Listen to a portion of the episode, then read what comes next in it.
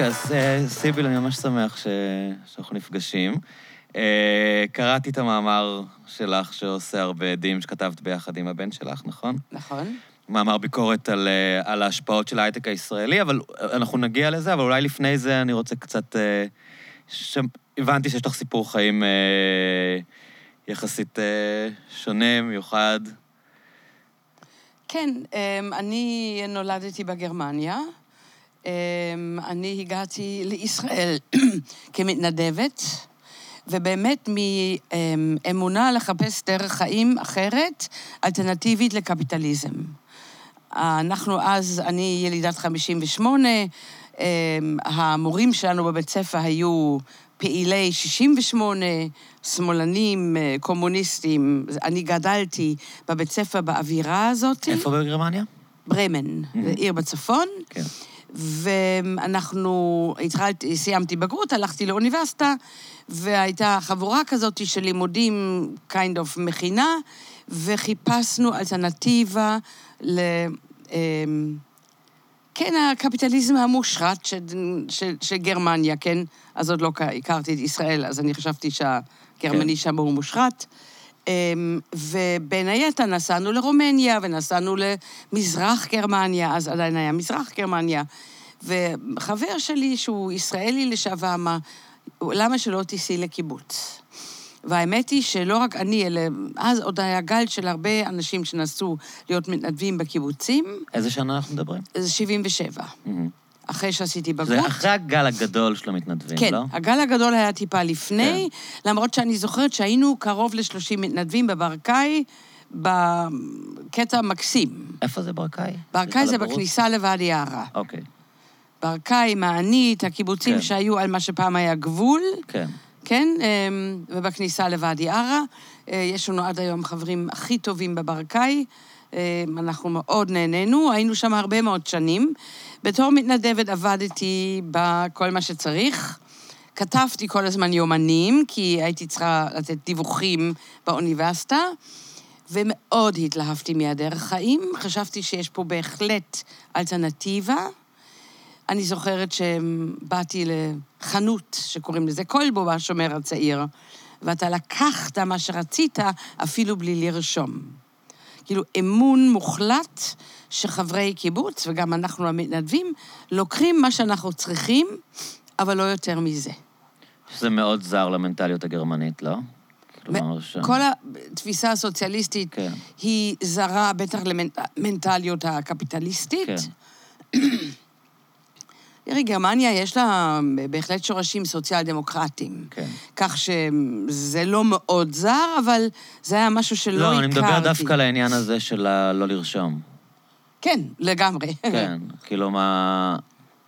כלומר, מההתרשמות שלי מלבקר בגרמניה זה שאנשים מאוד מקפידים על הגבולות, כאילו. מה, מה שלך על הגבולות, אני חושבת שאנשים מאוד מקפידים על סוג, סוג של סדר, אבל סדר של, סדר של חיים, סדר כן. לוז. אני מוצאת את זה מאוד נעים. אני מוכרחה להגיד שלי. שזה מסודר. שאתה, יש לך מטרה ואתה עושה איזושהי תוכנית ואתה מגיע לשם, ואם אתה... אם אתה צריך לעשות משהו פעמיים, זה גם בסדר, כאילו, הרי זה לא נוקשה כמו פעם. אני חושבת שזה מאוד עוזר, אני חושבת שהרבה ישראלים היו מאוד כן. כן. מרוויחים מזה, כי בסוף, אתה יודע, יש בזה אפקטיביות, אתה מתקדם, אתה יודע, ככה קידמתי גם את הקריירה שלי, בסופו של אז דבר. את בעצם נשארת בקיבוץ אחרי ההתנדבות? כן, אני באתי לקיבוץ, אה, הכרתי את מי שהיום... שבעצם אין לך כאן שום קשר למדינה, לא. אין לך שום משפחה, שום לא, אף אחד שאת לא, אני מכירה? באתי ממש כמתנדבת אה, גרמניה, ללא שורשים יהודים, מה שהיה, מה- אני חושבת שמאוד נועז. אני לא חושבת וזו שחשבתי תקופה עד שזה הסוף. עדיין עניין? כאילו, בטח בשנות ה-50 זה טירוף כאילו להיות גרמני לא יהודי בארץ. היה לזה עדיין עניין. אבל זה כבר קצת, אולי קצת מתחיל להירגע בשנים האלה, או לא כל הזמן? אמ, כן, וגם היו בשנים האלה כבר הרבה מתנדבים ומתנדבות בקיבוצים שלא התגיירו. הפעם אמ, הייתה ציפייה שתתגייר, אם אתה אני רוצה חושבת להתגייר? שיש קיבוצים מסוימים, שאז גם הייתה ציפייה להתגייר, אה, לא בשומר הצעיר מן הסתם. כן. אני גם לא הייתי מתגיירת, זה לא היה אופציה. כן. אמ, אני כן חושבת יש עדיין, היו עדיין כאלה שפחות אהבו את זה. אני הייתי פחות מודעת לזה אז. לא נתנו לך להרגיש חוסר נוחות, כאילו, לא, סביב העניין לא. הזה. ל- לאף, באף שלב שלי בישראל אני לא הרגשתי חוסר נוחות, אה, חוץ מכמה סיטואציות שאני יכולה לספר אחת או שניים מהם, אבל בואו לא נשכח שאני סוציולוגית, ואני שייכת לצד הנכון של התרבות, של הדתיות. אני באתי מ... אה, באתי לאוניברסיטת תל אביב, התחלתי ללמוד שם, פתחו לי את כל הדלתות, שאלו מה למדתי, אמרתי, למדתי בטובינגן, למדתי זה. הייתה קבלה מוחלטת, כי אני בעצם באתי גם עם שפה נכונה, כאילו כן. תרבות נכונה, עם הדומיננטיות שהיה פה, אה, אז זה היה סבבה, מה שנקרא. כן, יש אפילו איזה רגשי נחיתות מול, אה, אולי, מול מישהו שמגיע מתרבות ש- של הישראלים כלפייך, אני מתכוון. כן, לגמרי. כן. זה אבסורד? כן. כן? בוודאי. בוודאי. בוודאי, בוודאי. אז את הקריירה האקדמית שלך עשית בזמן שאת חברה בקיבוץ כן, בעצם? לגמרי, וזה גם, אני חושבת שאם אנחנו רוצים קצת לדבר מגדר, מהמם. אין ספק בכלל שעצם העובדה שהיינו חברי קיבוץ בזמן שעשיתי MA, דוקטורט, ואחר כך גם התחלה של קריירה, נוס, כאילו, של כיוון פרופסור חבר, מאוד מאוד עזר לי העובדה שגרנו בקיבוץ. היו לנו אז שני ילדים, שלא היו בלינה משותפת, אבל היו בבתי ילדים, עם תמיכה רחבה ו... מהממת של המערכת הקיבוצית, מערכת, אה, מערכת חינוך מצוינת, שאפשר לסמוך שאתה נוסע בבוקר לעבודה ולא מצחידים אותך, כאילו, ואתה סומך על אנשים שמטפלים בילדים שלך. אני חושבת שגם בגדול הילדים מאוד אהבו להיות שם. ו... וכן, הי- הייתה, היה פרגון שאני מתקדמת בקריירה האקדמית שלי, קצת לקראת הסוף פחות, אבל בהתחלה בהחלט. ואת בעצם הצטרפת לתנועה הקיבוצית בדיוק ברגע שהיא התחילה להתפרק, לא? כלומר, זה בדיוק השנים ש... של המשבר. שהחלום מתחיל להיג... אה, להתנפץ, אפשר להגיד. כמה כן. שנים אחרי זה כבר הקיבוצים פושטים את הרגל, והסדר הקיבוץ. כן, זה- אני- אלה בדיוק השנים. עכשיו השנים- גם המהפך, ובטח... וגם אני הייתי מאוד כן. מעורבת. אנחנו כן. היינו מאוד מעורבים פוליטית. כן. אתה יודע, שומר הצעיר, ואני זוכרת את עצמי, אני חושבת שבכל ההפגנות, כולל אה, באום אל-פחם, שכהנא רצה להיכנס, זוכרת את עצמי בכל מערכות הבחירות, עובדת. אה, וכן, היו סממני התפרקות של הקיבוץ. אתה יודע, היום להגיד שהקיבוץ התפרק, אמירה בעייתית, כי אתה רואה קיבוצים כקהילות פורחים. כן. יש פה, היה פה איזה גל של גם משבר של ניהול כושל, גם משבר של אמ, חוסר תמיכה של המדינה, שאולי התמיכה לפני זה היא הייתה אפילו מוגזמת. גם משבר אידיאולוגי, כי נכון שהיו שינויים, ו... ואני חושבת שאני עוד, אני עוד זוכרת אה, שאנשים היו חייבים לעבוד בתוך הקיבוץ, ועל כל... אה, אני הרמתי את, הכ... את האצבע להצביע על קניית extruder, מכונה ענק, כאילו שאני מבינה מזה משהו, כן?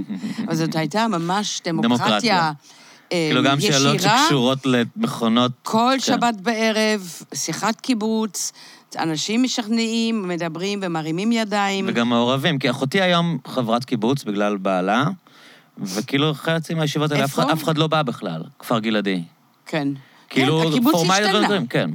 אבל אני חושבת שאולי גם חוזקת הקיבוץ, התנועה הקיבוצית של, היום יש 270 קיבוצים, שבעצם יש טיפוסים שונים של קיבוצים שהתפתחו כתוצאה מהמשבר, חלקם עם יותר הפחתה, חלקם עם פחות הפחתה.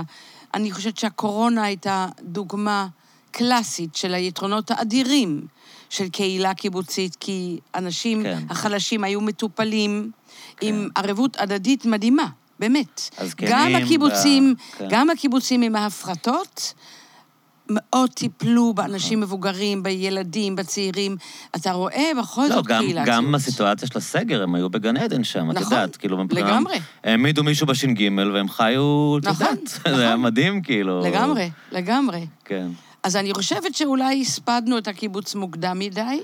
תראי, היום אה, כל מיני אנשים שעזבו את הקיבוצים ונסעו לעיר הגדולה, מבינים שזה הדבר הכי מטומטם בעולם לוותר על... נכון. את יודעת, כשאתה לא יכול לקנות דירה ולא זה, היה לך בית צמוד קרקע, יכולת לקבל, כאילו, אז... אז יש חזרה מטורפת. אבל אני כאילו, כן למי רוצה- ש- מי שמצליח לחזור חוזר, לא, לא, לפעמים לא מקבלים אותך נכון. כמובן, אבל...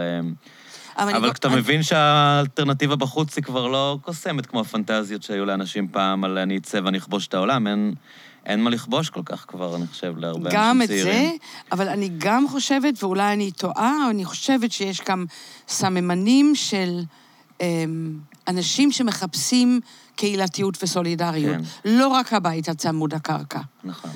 אין ספק שבית צמוד קרקע זה יפה, אבל אה, רמת הניכור כל כך גדול, שאני חושבת שזה לא רק המניע החומרי, אלא גם איזשהו מניע של חיפוש לאחר אה, קהילתיות שהיא לאו דווקא דתית, היא לא קשורה לאיזה כת, ואני חושבת שאנחנו נראה יותר רנסאנס מהתנועה הקיבוצית. כי אני חושבת שאנחנו נסתכל מה קורה מסביב, הם יהיו גם אי של שפיות חילונית דמוקרטית אולי. זה יכול להיות העתיד שלהם. כן. להגיד אה, גטאות מסוימים, כאילו, במובן מסוים. כן. כאילו, מין... שזה קצת מה שזה היה תמיד, לא? כאילו, מין שמים גדר, ופה אנחנו מקיימים את האוטופיה שלנו. אומרים שיש בזה משהו אנרכיסטי בכלל, כאילו, נכון, יש כתיבה על זה, שזה כאילו מין... תראה, אז, עכשיו אתה מדבר על משהו שאני חושבת שהוא נושא מעניין, הוא גם טיפה קשור להייטק, זה ה-gated communities. כן. כן? וזה מושג אה, מאוד מעניין, מדברים עליו לא מעט, הוא קשור לאי שוויון הולך וגודל, ואנחנו רוכבים אופניים לכיוון קיסריה הרבה פעמים, וזה gated community. מישהו בסופו של דבר, בכניסה? יש שערים, לא, אנחנו לא רוכבים בלילה, אבל יש שערים, יש חברת, אה, אה, חברת שמירה פרטית. אפילו בשכונות בתל אביב, אפילו בצהלה היום, יש אה, ניידות ציור, שאם אתה בא עם אוטו, שואלים אותך, מי אתה? מה אתה עושה כאן? כן. כפר שמריהו וכאלה זה כבר שנים. ויש כאן אבל כאלה אפילו עם שרים. בתוך תל אביב. נכון, ואני זוכרת... ואגב, אין להם שום סמכות לכלום, אבל לא, הם שואלים. אבל, אבל יש חוסר ביטחון אישי. כן.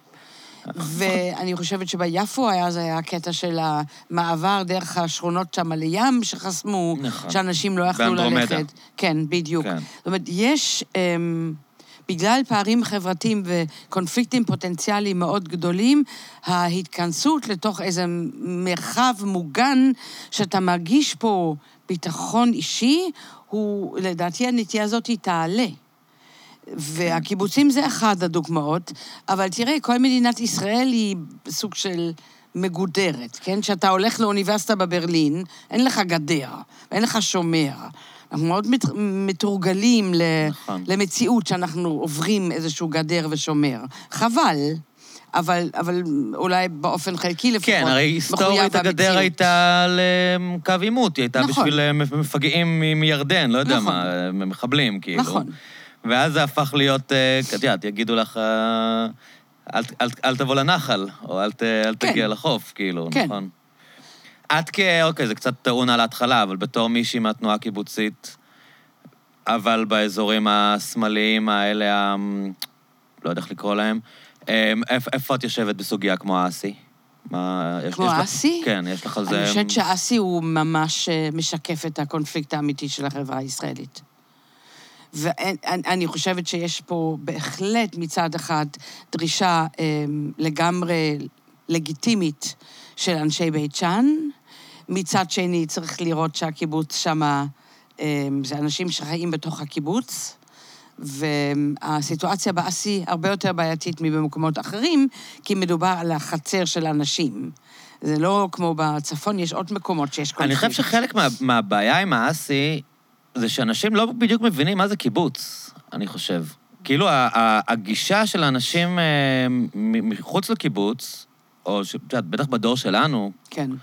הם כאילו, הם חושבים שזה שטחים ציבוריים על שטחים שהם לא ציבוריים. נכון. יש איזה, איזה חוסר הבנה, נכון. כאילו, שכשאתה הולך בחצר בקיבוץ, זה לא כמו ללכת ברחוב בתל אביב, אבל מבחינת האנשים, כאילו, זה מה כאילו ההבדל? מה נכון. ההבדל? מה אתם פריבילגים? אבל זה באמת, כאילו, ויש לא... פה גם, אני גם חושבת, משפטית נכון, זה לא אותו נכון. דבר, כאילו. לא, ויש גם עוד שטחים של האסית שהם כן. פתוחים לגמרי לשימוש של הציבור. כן. יחד עם זאת, הפעולה של אנשי בית שאן יושבת על הקונפליקט ההדדי של החברה הישראלית, שהוא עמוק מאוד, והוא קשור לקרקעות.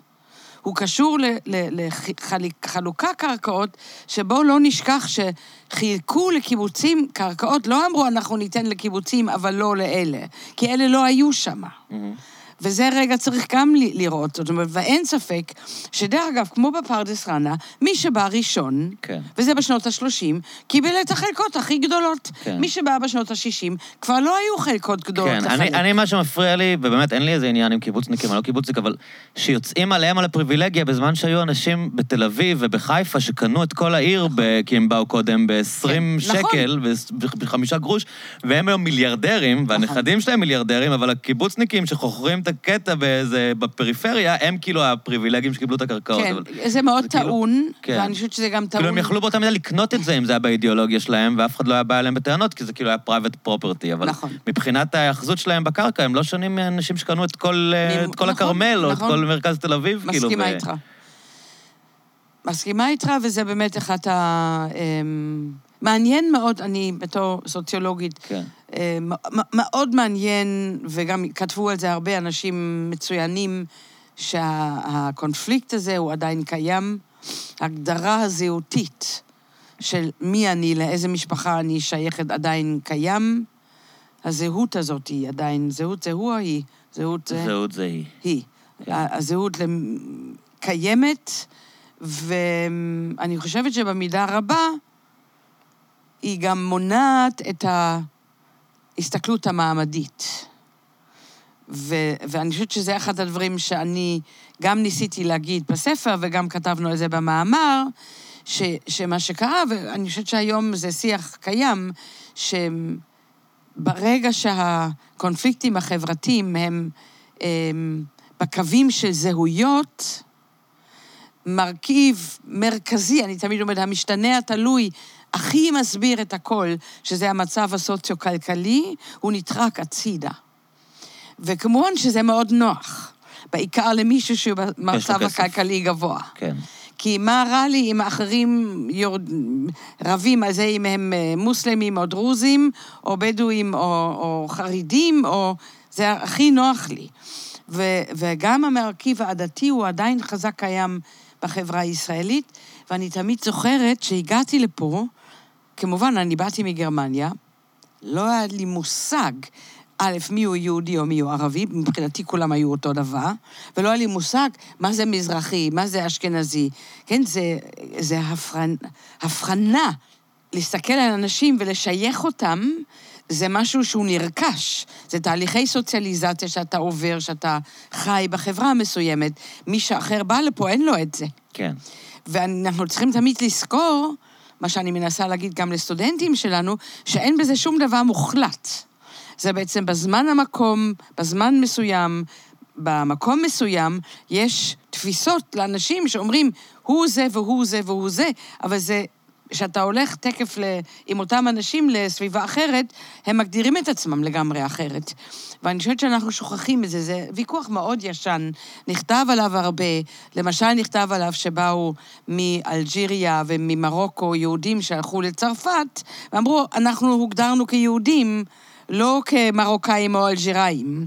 כי שם ההגדרה הראשונה של הזהות זה יהודי או לא יהודי.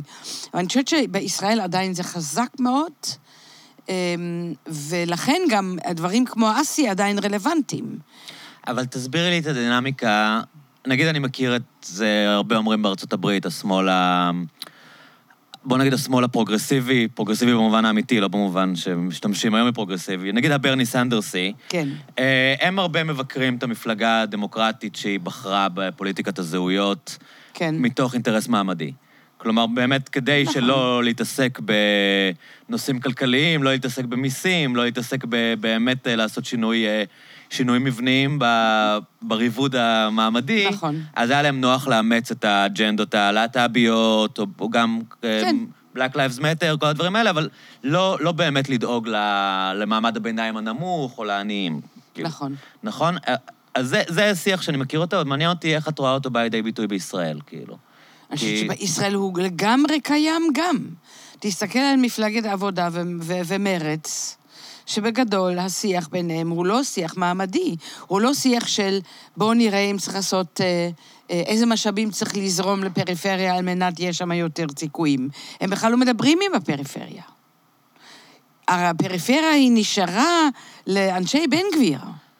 כן, אבל, אבל זה לא היא לא- של שיח זהותני. לא, זה- הם אימצו שיח זהותני, או שזה מין זהות מעורפלת של הישראלים הפריפריה? הנכונים? לא, אני אומר, הבחירה של...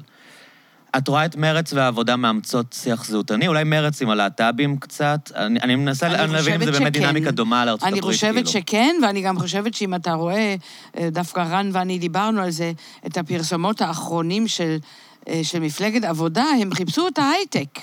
זה. הזוי. חיפשו את ההייטק, כאילו, אמרו, אנחנו, כאילו, אנחנו מפלגת עבודה, אנחנו ההייטק, ההייטק זה השכבה הכי עשירה בישראל. גם מרץ היה להם אה, במין, הם שמו שלטים נכון. כאלה, אם בן גביר ייבחר, ה start-up nation תיגמר. כאילו, זה, זה הסיבה כן, שאני צריך, נכון, כאילו... נכון, נכון. לא דמוקרטיה ולא אה, נכבה ולא... אה, זה, לא, לא. ה start-up nation כן. ייגמר. בתור הנחה שכאילו... הייטקיסטים הם אנשים אה, אגואיסטים לחלוטין, שהדרך היחידה לפנות אליהם זה באמת דרך האינטרס המעמדי, או לא, לא יודע למה.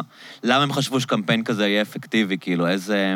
לא יודעת. איזה דימוי של אה, הייטקיסט היה להם בראש, הם חשבו שהם הם יצליחו להפחיד אותו אני ככה. לא יודעת, אני חושבת שזה גם לא נכון להגיד, ההייטקיסטים הם הכי אגואיסטים. לא, אני אומר, אולי מרץ חשבו עליהם ככאלה. אני, יכול אני להיות, אני, אתה יודע, צריך לשאול את זהבה זה. גלאון, כן. אמ, שאני דרך אגב בעיקרון מאוד מעריכה אותה, אבל אני חושבת שהם...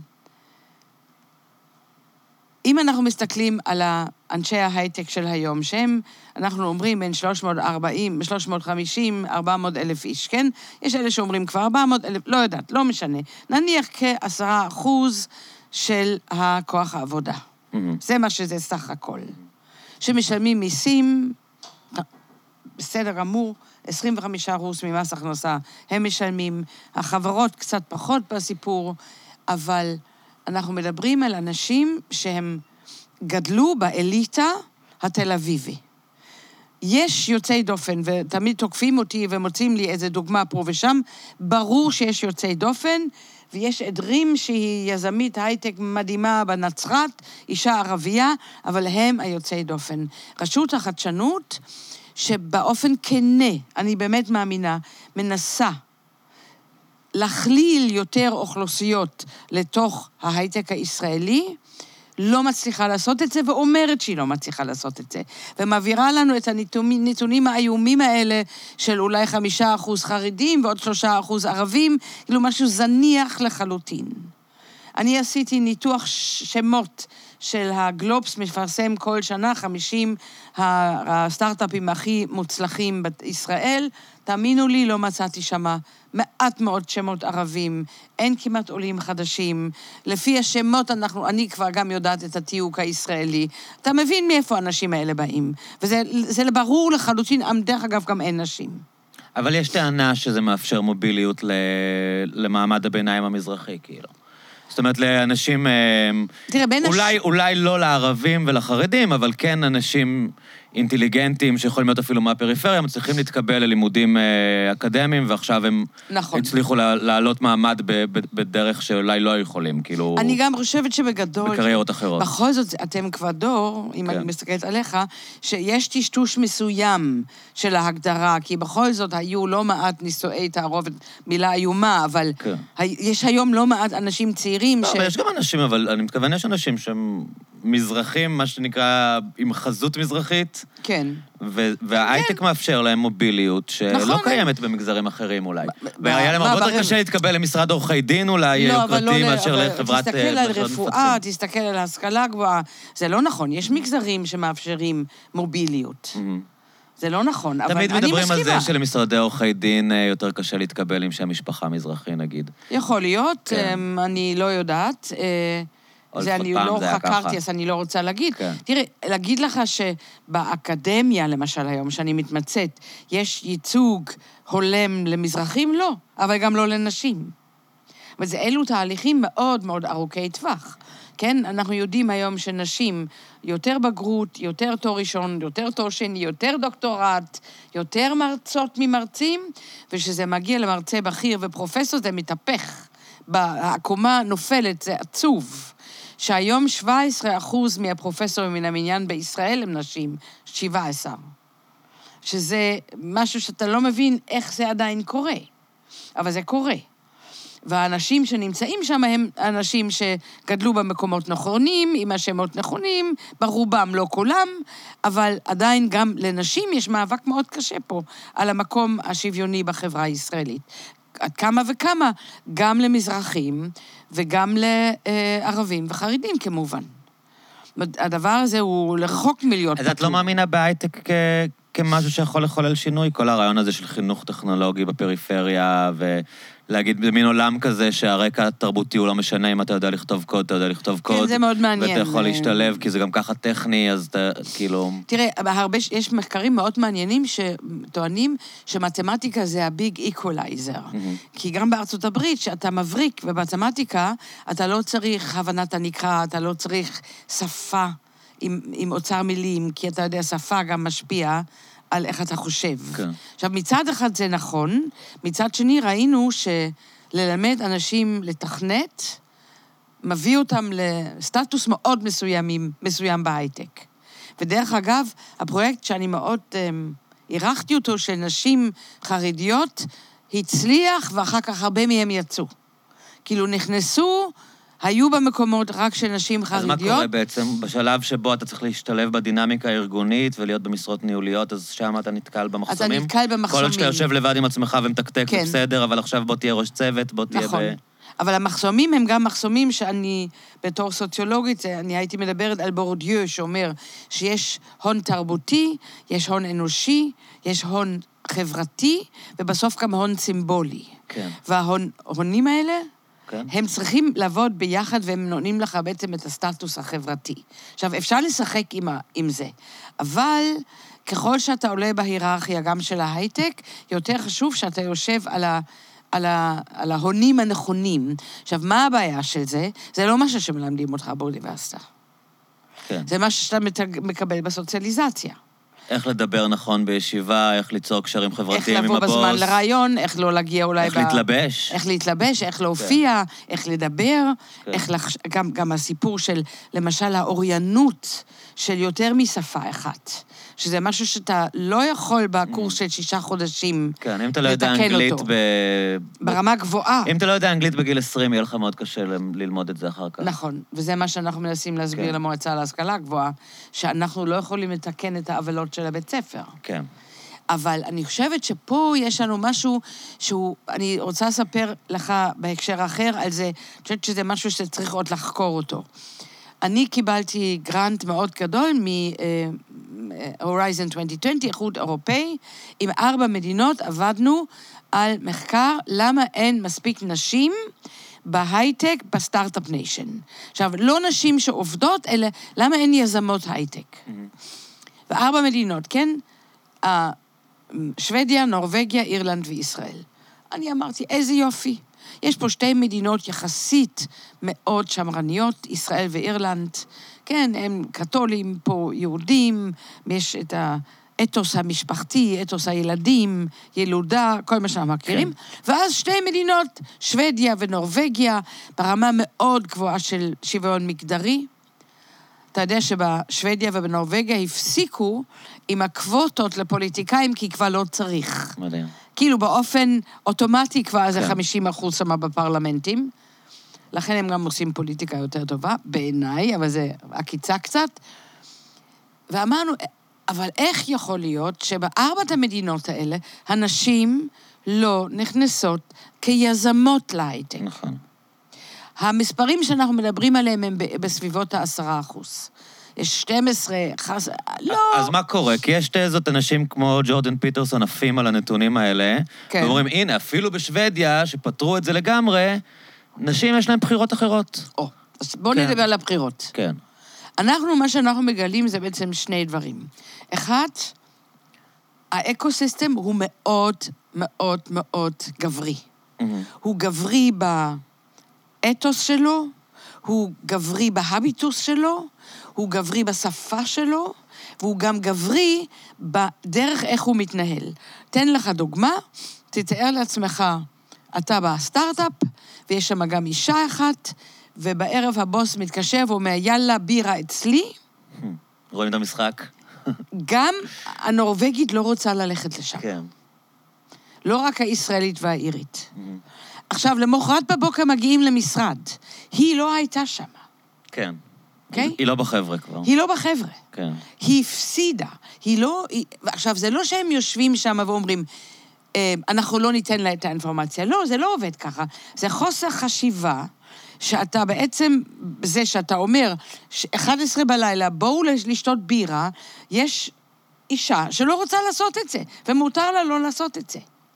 כן. אולי היא גם לבד, אולי היא גם צריכה לעלות על אופניים, זה נראה לי מאוד, אה, ב- במגזר הפיננסי, אני חושב שזה מאוד ככה. גם שם נכון? זה קיים. זה מאוד עכשיו, ברוז עוד כזה. דבר, עוד דבר שמדברים עליו, ברגע שאישה נכנסת לאיזושהי זוגיות, יש איזשהו פחד שהיא תיכנס להיריון. כן.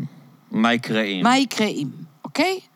עכשיו, נכון שגם בישראל אנחנו מכירים, נשים נכנסות להיריון ויש להן ילדים והם נשארים בהייטק.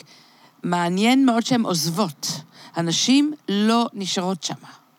הם, גם אם הן מצליחות, העזיבה של נשים בהייטק מאוד גבוהה, לא, לדעתי לא רוצות את הטירוף הזה.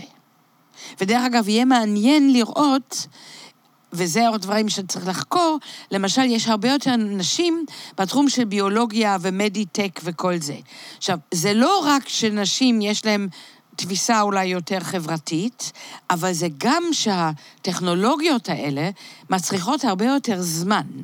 זאת אומרת, מעבדה ביולוגית או מעבדה של מדיטק, היא לא חייבת לעבוד בטירוף של 24-7, כי במילא יש שם תהליכים של כי זמן. אתה עושה עכשיו פרויקט של שבע שנים, נכון. ואתה לא צריך לעשות דדליין נכון? שבת הבאה לסגור את הגרסה. ולא רק זה, גם המעבדה עובדת, וזה לא עובד מעכשיו לעוד רגע, ולא צריך בעשר בלילה לרוץ כן. אז זה למעבדה. בעצם דפוסי עבודה, כאילו... דפוסי עבודת... כן. כן, דפוסים של חשיבה, ומה שאנחנו חושבות, ואני ועוד החוקרות הנוספות, שמה שקורה שהאקוסיסטם ההייטקיסטי הוא כל כך חזק בהביטוס שלו, שהוא עולה על האקוסיסטם, אה, סליחה, הוא עולה על ההביטוס של המדינה. במילים אחרות, האקוסיסטם התל אביבי מאוד דומה לאקוסיסטם באוסלו, בדבלין ובשוודיה, הרבה יותר ממה שהוא דומה בהביטוס שלו לבית שאן וטבריה. ועל זה כותבים אנשים שכותבים על המטרופוליזציה. שקורה משהו שהערים הגדולות נעשות נורא דומות אחת לשני, אבל הפער בין הערים ובין הפריפריה של אותה מדינה יותר גדולים מהפער בין ברלין לתל אביב. ו- וזה תהליכים מאוד מעניינים, שהם גורמים כמובן לכך שבתוך המדינות יש יותר ויותר אי שוויון. בטח. כן, במילים האחרות, אני ואתה, אני, יש לי בן אחד בברלין, אני טסה לי לסוף שבוע בברלין, יש לי שם הרצאה באוניברסיטה, יש לי חבר שאני עובדת איתו, הוא בא רגע משוויצריה, עושים איזה מאמר ביחד, אני טסה חזרה, הולכת לי לעבודתי. אני מאוד מרגיש, וידידה שלי יש לה את זה בלונדון, היא טסה ללונדון. כן, את מגיעה ולא- והכל מרגיש מוכר ונוח, כן. אבל אם את צריכה להגיע לעפולה, את יכולה לאבד את הידיים ואת הרגליים, כאילו. אתה אומר את זה עכשיו מאוד פרוזאי, כן. כן. או הרבה יותר משותף לנו, לסו קולד אליטה הזאת, כן. עם לונדון, ברלין ופריז, מעם עפולה ובית שאן. כן. וזה קורה לא רק בישראל, זה כן קיצוני בישראל. ואני חושבת שזה את קיצוני. חושבת, כן? אני שהפערים חושבת. יותר... אני חושבת בגלל שא', תראו, הפערים בישראל מאוד גדולים. אם, אם אנחנו נשווה, ל, אנחנו במקום 2-3 מבחינת... בעולם המערבי, ב-OECD, כאילו. כן, ב-OECD. כן, כן. לפנינו מקסיקו ויפן אולי. עברנו את ארצות הברית. ארצות הברית לפנינו עדיין. עדיין לפנינו. כן. אבל אנחנו, אבל וגם אנחנו נגיד כמו שאנחנו... בריטניה כזה. שלוש, ארבע, כמו- אבל אנחנו... איפשהו כמו בריטניה, אנחנו עם אי בגרועים. שוויון אדיר, כן. אדיר, ויש לנו, ועל זה כתב משרד הכלכלה, תכף בא לי השם, הקט נדמה לי, שהפער במיומנויות שצריך לשוק העבודה בישראל הם בי פאר הגדולים ביותר ב-OECD. במילים האחרות, ההשכלה שאתה קיבלת, השכלה שאתה קיבלת בבית ספר ובאוניברסיטה, לעומת מישהו שלא קיבל השכלה והלך לבית ספר בפריפריה, ה-skill gap הוא הכי גדול ב-OECD. ולכן יש כמות אדירה של אנשים שאין להם בכלל את המיומנויות בשביל להיכנס גם לא לתעשיית הלואו-טק, במקצועות קצת יותר אה, מתוחכמים. וה skill gap הזה הוא כן, לדעתי, תוצאה של מדיניות כושלת של שנים לגבי שנים של מערכת החינוך, למרות ניסיונות של אנשים טובים מאוד לנסות לטפל בזה, זה איכשהו לא עובד. אבל ה skill gap הזה הוא בגלל שישראל מוטת טכנולוגיה בעצם? לא, למה יש את ה skill הוא היה gap כבר הזה? קודם. הוא אז פשוט למה- גודל. למה, למה, למה הוא קיים בעצם? למה הוא שונה בארץ? כאילו ההנחה היא יודעת. שבגרמניה אני יכול להיות שרברב ולהיות middle class, לא, גם בארץ אולי, אבל יש כל מיני מקצועות שבישראל הם, הם מקצועות של אה, מעמדות נמוכים, ואם אתה עושה אותם בגרמניה או בצרפת, אתה יכול להיות מעמד ביניים, לא? אבל זה לא רק זה, זה. אני מדברת עכשיו ב... הנמוכים ב... ב- בכלל רגע, להתקבל לעבודה? המונחים, ה- אלה שנמוך נמוך במיומנויות האלה כן. בישראל, הם מאוד רחוקים מהנמוכים במדינות Mm, אחרות, mm, ולכן mm. את, הם לא יכולים להיות שרפרפים, הם. אין להם את המיומנויות. אבל את מדברת על חרדים בעצם, לא? לא, לא, לא, לא, לא רק חרדים. גם במגזר גם הכללי? בחברה הערבית כן. וגם בפריפריה, כן? רמת החינוך בפריפריה הצפונית והדרומית היא בירידה מתמדת. לא צריכה לספר לך שמורה אה, ממוצע אחרי חמש שנים עוזב את המערכת. גנים מפוצצים בילדים עם אה, גננות ש, שמתמודדים עם כלומר, אם אני משימה. אה, גדלתי באופקים, קיבלתי חינוך יותר טוב לפני 15 שנה מהיום? את מעריכה? תראה, אני חושבת שיש הידרדרות, כן. אבל אני חושבת שתמיד הייתה... ישראל הייתה טובה מאוד בכל המבחני פיזה וכל אלה, עד בערך תחילת שנות ה-80. הייתה טובה. הייתה טובה. כאילו, כל הזה שאומרים שאנחנו מקום אחרון במתמטיקה, אז פעם היינו מקום... אה, היינו במקום מצוין. כן, ישראל הייתה במקום מצוין. משהו קרה, יכול להיות שחלק מזה זה הפחתה. יכול להיות חלק מזה שהיום יש הרבה מאוד בתי ספר פרטיים. מי שיש לו כסף שהולך לבית ספר פרטי, אני כבר לא מדברת על תעשיית השיעורים פרטיים, שדרך אגב, תעשיית השיעורים פרטיים נכנסת לאקדמיה. סטודנטים שלנו צריכים הרבה עזרה, אנחנו מקבלים מהוות"ת, אנחנו בפריפריה מקבלים מהוות"ת תמיכה, המאתלט הם חונכים. כן, מכללת כנרת, נכון? כן, לא אמרנו. מכללת כנרת, אבל בתל אביב יש תעשייה שלמה. כן. סביב ההשכלה הגבוהה, אבל אני לא מדברת על התעשייה הנמוכה שכותבת עבודות במקום, שזה סיפור בפני עצמו. אבל כן של מורים פרטיים שנכנסו לאקדמיה. כאילו, אני אומנם... כן, אני מכיר את זה בכלכלה נגיד, אנשים עושים קורסים בכמעט באקונומטריקה. כל ו- המקצועות שמכינים למבחן, מכונים. הרי אני הייתי באקדמיה בשנות ה-80, מה, מישהו חשב על זה בכלל? כאילו, זה היה... לא היה דבר כזה. יש פה כמה מיזמים מעניינים, אנשים מאוד התעשרו מזה. זה התחיל מהבתי ספר לפסיכומטרי. וזה הכל, לדעתך, נובע פשוט מתת-תקצוב של האוצר? פשוט לא, לא מתקצבים כמו שצריך את מערכת החינוך? אני חושבת שא', תת-תקצוב, אני חושבת ש... אבל תמיד יגידו לך, אבל החינוך זה הסעיף הכי גדול בתקציב כן, המדינה. אבל הם לא ו- יודעים לעשות את זה. וגם אני לא יודעת לעשות את זה, כי אני לא אשת חינוך. אני רק מתמודדת עם התוצאות. גם מתמודדת עם התוצאות בתור מרצה באוניברסיטה, ויגידו את זה הרבה אנשים שמלמדים בהרבה מקומות בארץ, שהעבודה שלנו קשה. אנחנו צריכים להשקיע הרבה, כי uh, יש כמובן תמיד סטודנטים מבריקים, אבל יש uh, הרבה צורך לעזור, להנגיש, להסביר. אנחנו היינו שמחים לקבל אנשים שהידע שלהם רחב יותר, טוב יותר. למרות שסטודנטים, תלמידים יושבים עשר שנים בשיעורים באנגלית, הם לא יודעים אנגלית. חלק גדול מהם לא יודעים אנגלית.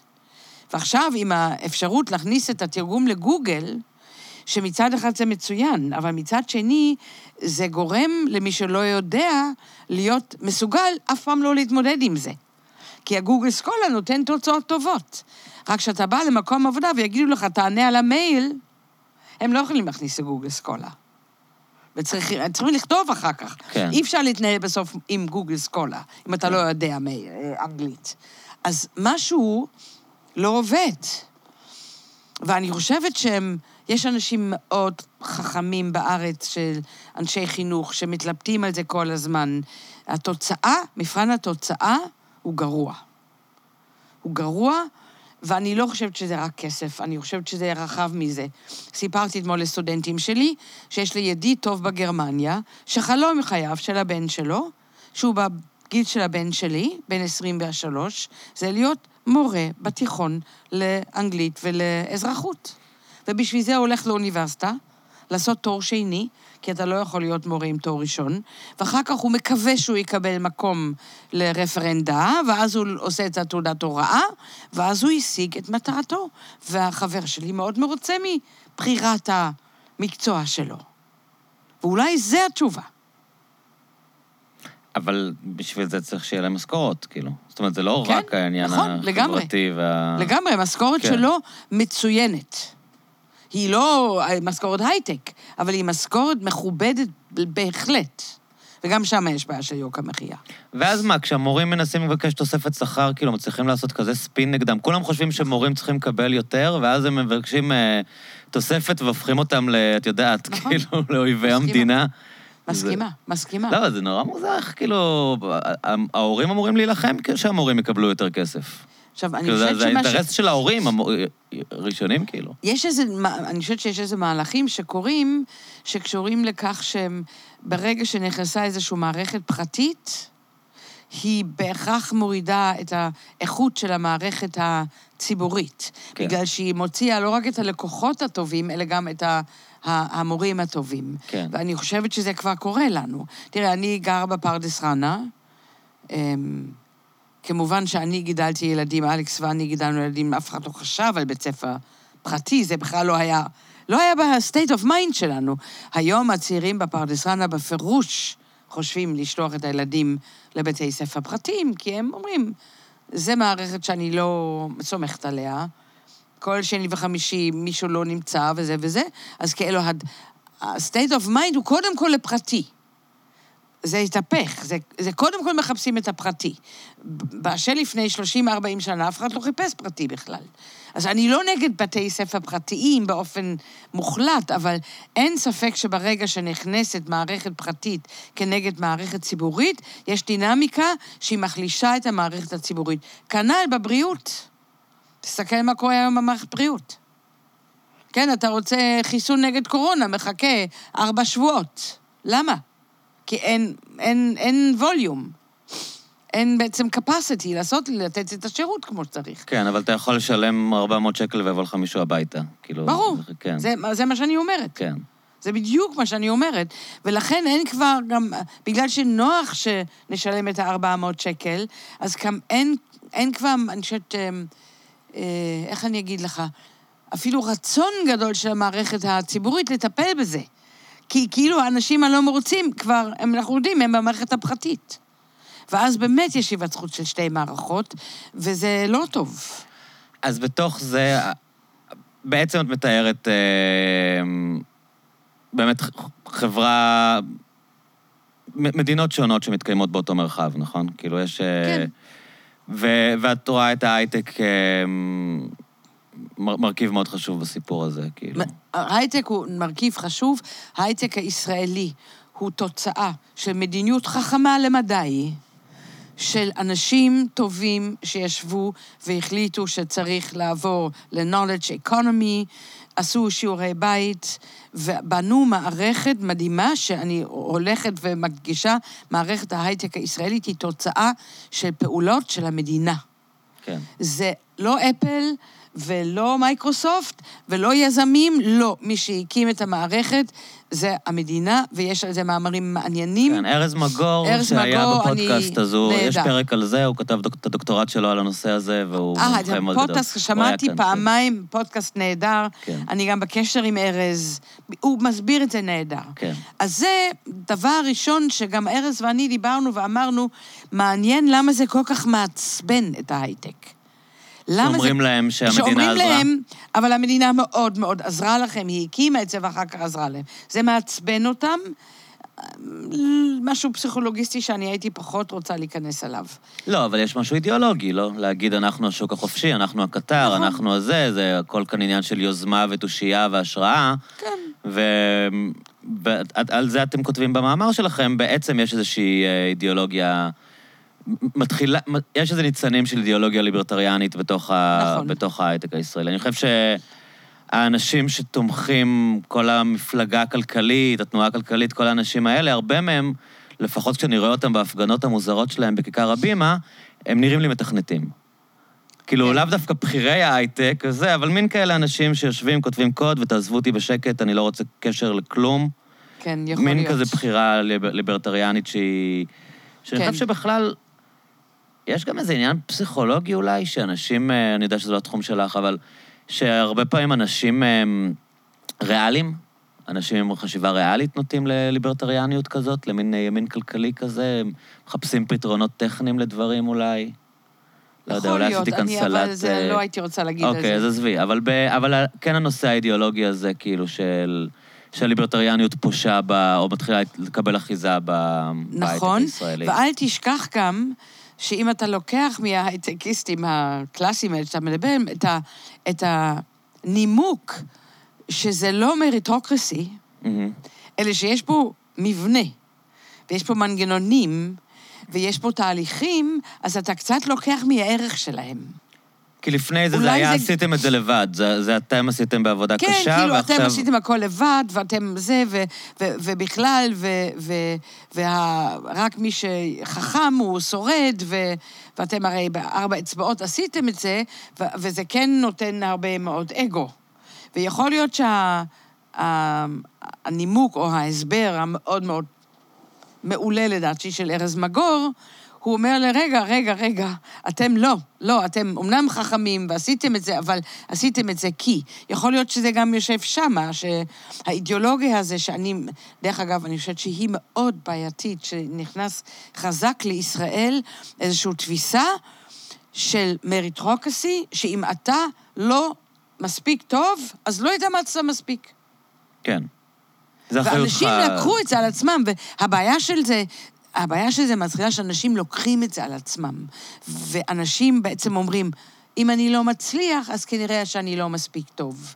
בלי להיות מסוגלים להגיד, רגע, אבל אולי להורים שלי באמת לא היה כסף, ואולי באמת קיבלתי חינוך ממש לא ברמה בבית ספר שלי, ואולי באמת אני גרה במ- במקום עם רמה סוציו-כלכלית כל כך נמוכה, שגם אין בכלל אפשרות למועצה אזורית לעזור. זאת אומרת, הם אפילו כבר לא בקטע של מחאתיות נגד מצבם, כי לקחו על עצמם את האחריות לזה. וזה מאוד עצוב לי. אני, דרך אגב, הרבה מדברת על זה עם הסטודנטים שלי. הרבה.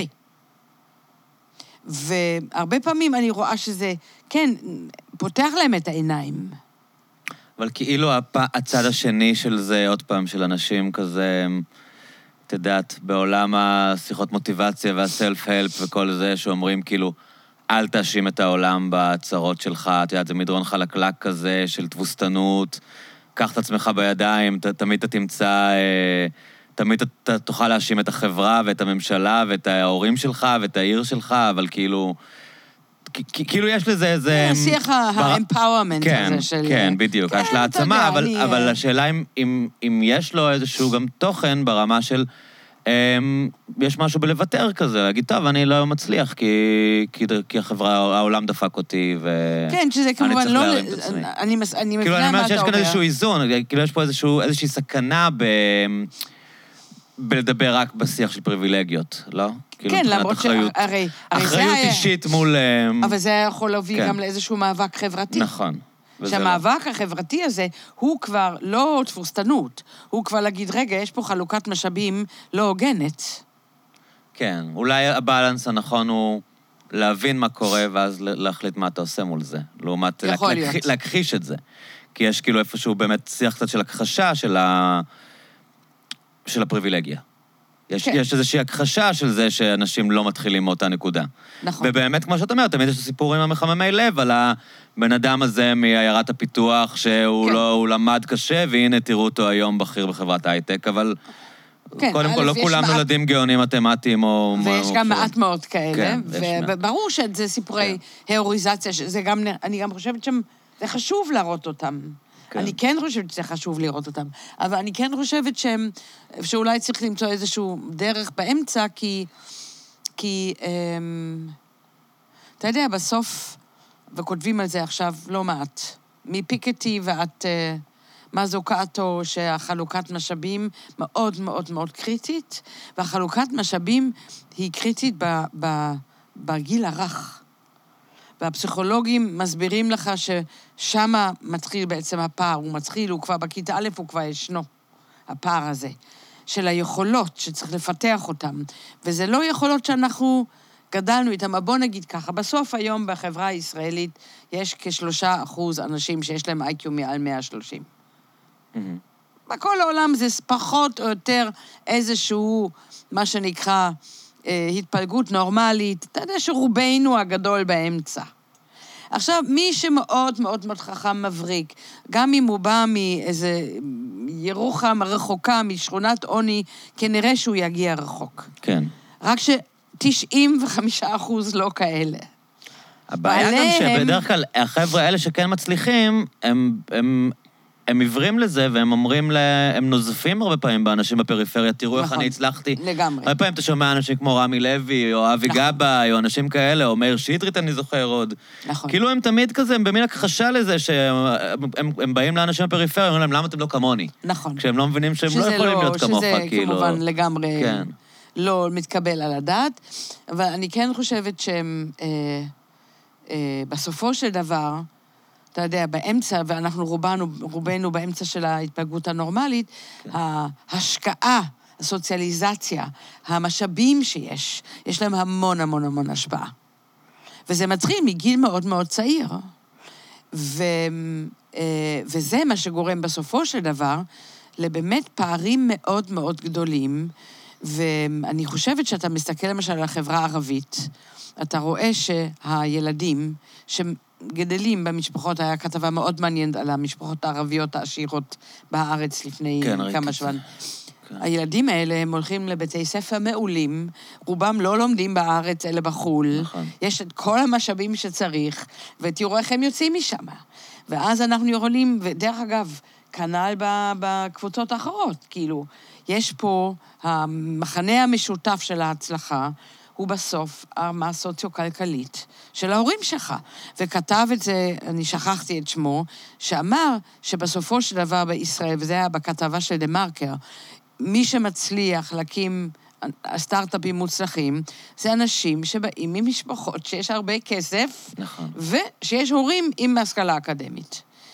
כי, וזה דווקא אני זוכרת גם מאחד האנשים מהרשות החדשנות שאני ראיינתי לספר, שהוא אמר, תראי, המדיניות הזאת היא לתת מענקים לקבוצות פריפריאליות על מנת שיקימו הייטק, היא מדיניות מאוד מסוכנת. לא, נניח שאנחנו ניתן 100 אלף דולר להייטקיסט עם רעיון טוב, ואומרים לו, לך על זה, תעשה את הסטארט-אפ שלך, והרי הוא צריך להשקיע גם את ה-25 אלף דולר שלו. עכשיו, אם הוא לוקח את ה-25 אלף דולר מההורים שלו, והוא עכשיו גם שנה לא עובד, ומקבל את ה-100 אלף דולר מהרשות החדשנות, והוא נכשל. אוקיי, אז הוא הפסיד 25 אלף דולר מההורים שלו, ועוד את המאה אלף של הרשות, ולא קרה לו שום דבר. אבל אם אתה נותן את זה לצערי אתיופי, שאת ה-25 אלף צריך לגייס מהחברים ומהמשפחה ומהשכנים, והוא נכשל, אתה משאיר אותו במצב נוראי. נכון שהוא לא צריך להחזיר את המאה אלף, אבל ה-25 אלף מבחינתו זה קטסטרופה. אז למה הם מתעקשים על ה-25 האלה? הם יכולים פשוט להחליט שבפריפריה הם לא מבקשים... אה, אני חושבת שיש חשיבה מחדש של הרשות החדשנות להבין שזה מדיניות שצריך לחשוב עליה עוד פעם. ושאולי אבל אני חושב שהם אותה. חושבים שהם לא רוצים להפסיד את הכסף, הם בכוונה שמים את, ה... את הבלוקים האלה. אני חושבת שהם רוצים, אבל גם, אני באמת חושבת שהם רוצים לעזור, כן. אבל זה לא הדרך הנכונה. זה לא הדרך הנכונה. אבל את לא חושבת שהם רוצים לעזור ולהיות רווחיים? שזה תמיד ככה... כן, בסוף כזה- הם רוצים כמובן כן, סטארט-אפים כן. רווחיים. אבל אני חושבת שיש פה באמת ניסיון כנה וזה, וזה, אתה יודע, אם הייתי חושבת שתיאוריות הקונספירציה, כן, יושבים שם למעלה, ולא, בעצם הם לא רוצים לקדם לא, אוכלוסייה. אני לא חושב שזה קונספירציה. אני לא חושבת שזה שם. אני חושבת שיש פה ניסיונות כנים לנסות לעזור לאוכלוסיות להשתתף. מה גם שזה לא רק כנה, ניס, ניסיונות כנים מאיזשהו הומניזם אה, סולידרי, אלא זה כי ההייטק צריך עובדים. כן? זה לא, זה לא כן. רק תועל, זה גם תועלתני, וזה לא מצליח. שנה אחרי שנה אחרי שנה, זה לא מצליח. ומישהו כתב לי על באר שבע, שאני כתבתי במאמר אמ, של העיתון, שבאר שבע בעצם נכשלה. זה לא אני אומרת, זה כתוב ברשות החדשנות, שהניסיונות שלהם להקים בבאר שבע, להפוך את זה לסייבר סיטי, בסופו של יום אה, שכחתי מזה כבר. נכשל. כן, היה הצהרה גדולה? שבאר שבע תהיה סייבר סיטי. נתנו לחברות מיליון, שני מיליון שקל, רק שיקחו, שיפתחו שם. עכשיו, אני רוצה להגיד לה, יש לנו, אחת הבנות שלנו, גרה בבאר שבע, לומדת שם. בבאר שבע אתה משכיר לך דירה נהדרת, עם שלושה חדרים וזה, בשלושת אלפים שקל. ואם אתה רוצה מחרתיים לעבור לדירה אחרת, אתה עובר. כלומר, זה לא עובד.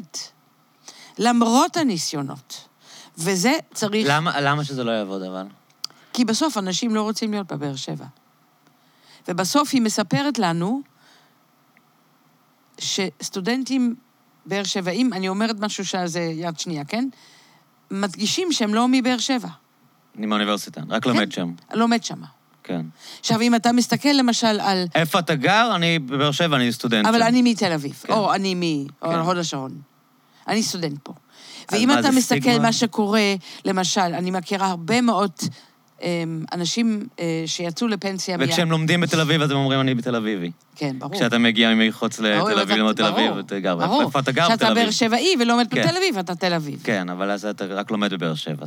עכשיו, אני כן. מכירה למשל הרבה מאוד אנשים שיצאו לפנסיה מהאקדמיה בבאר שבע, חיו בעומר ועזבו.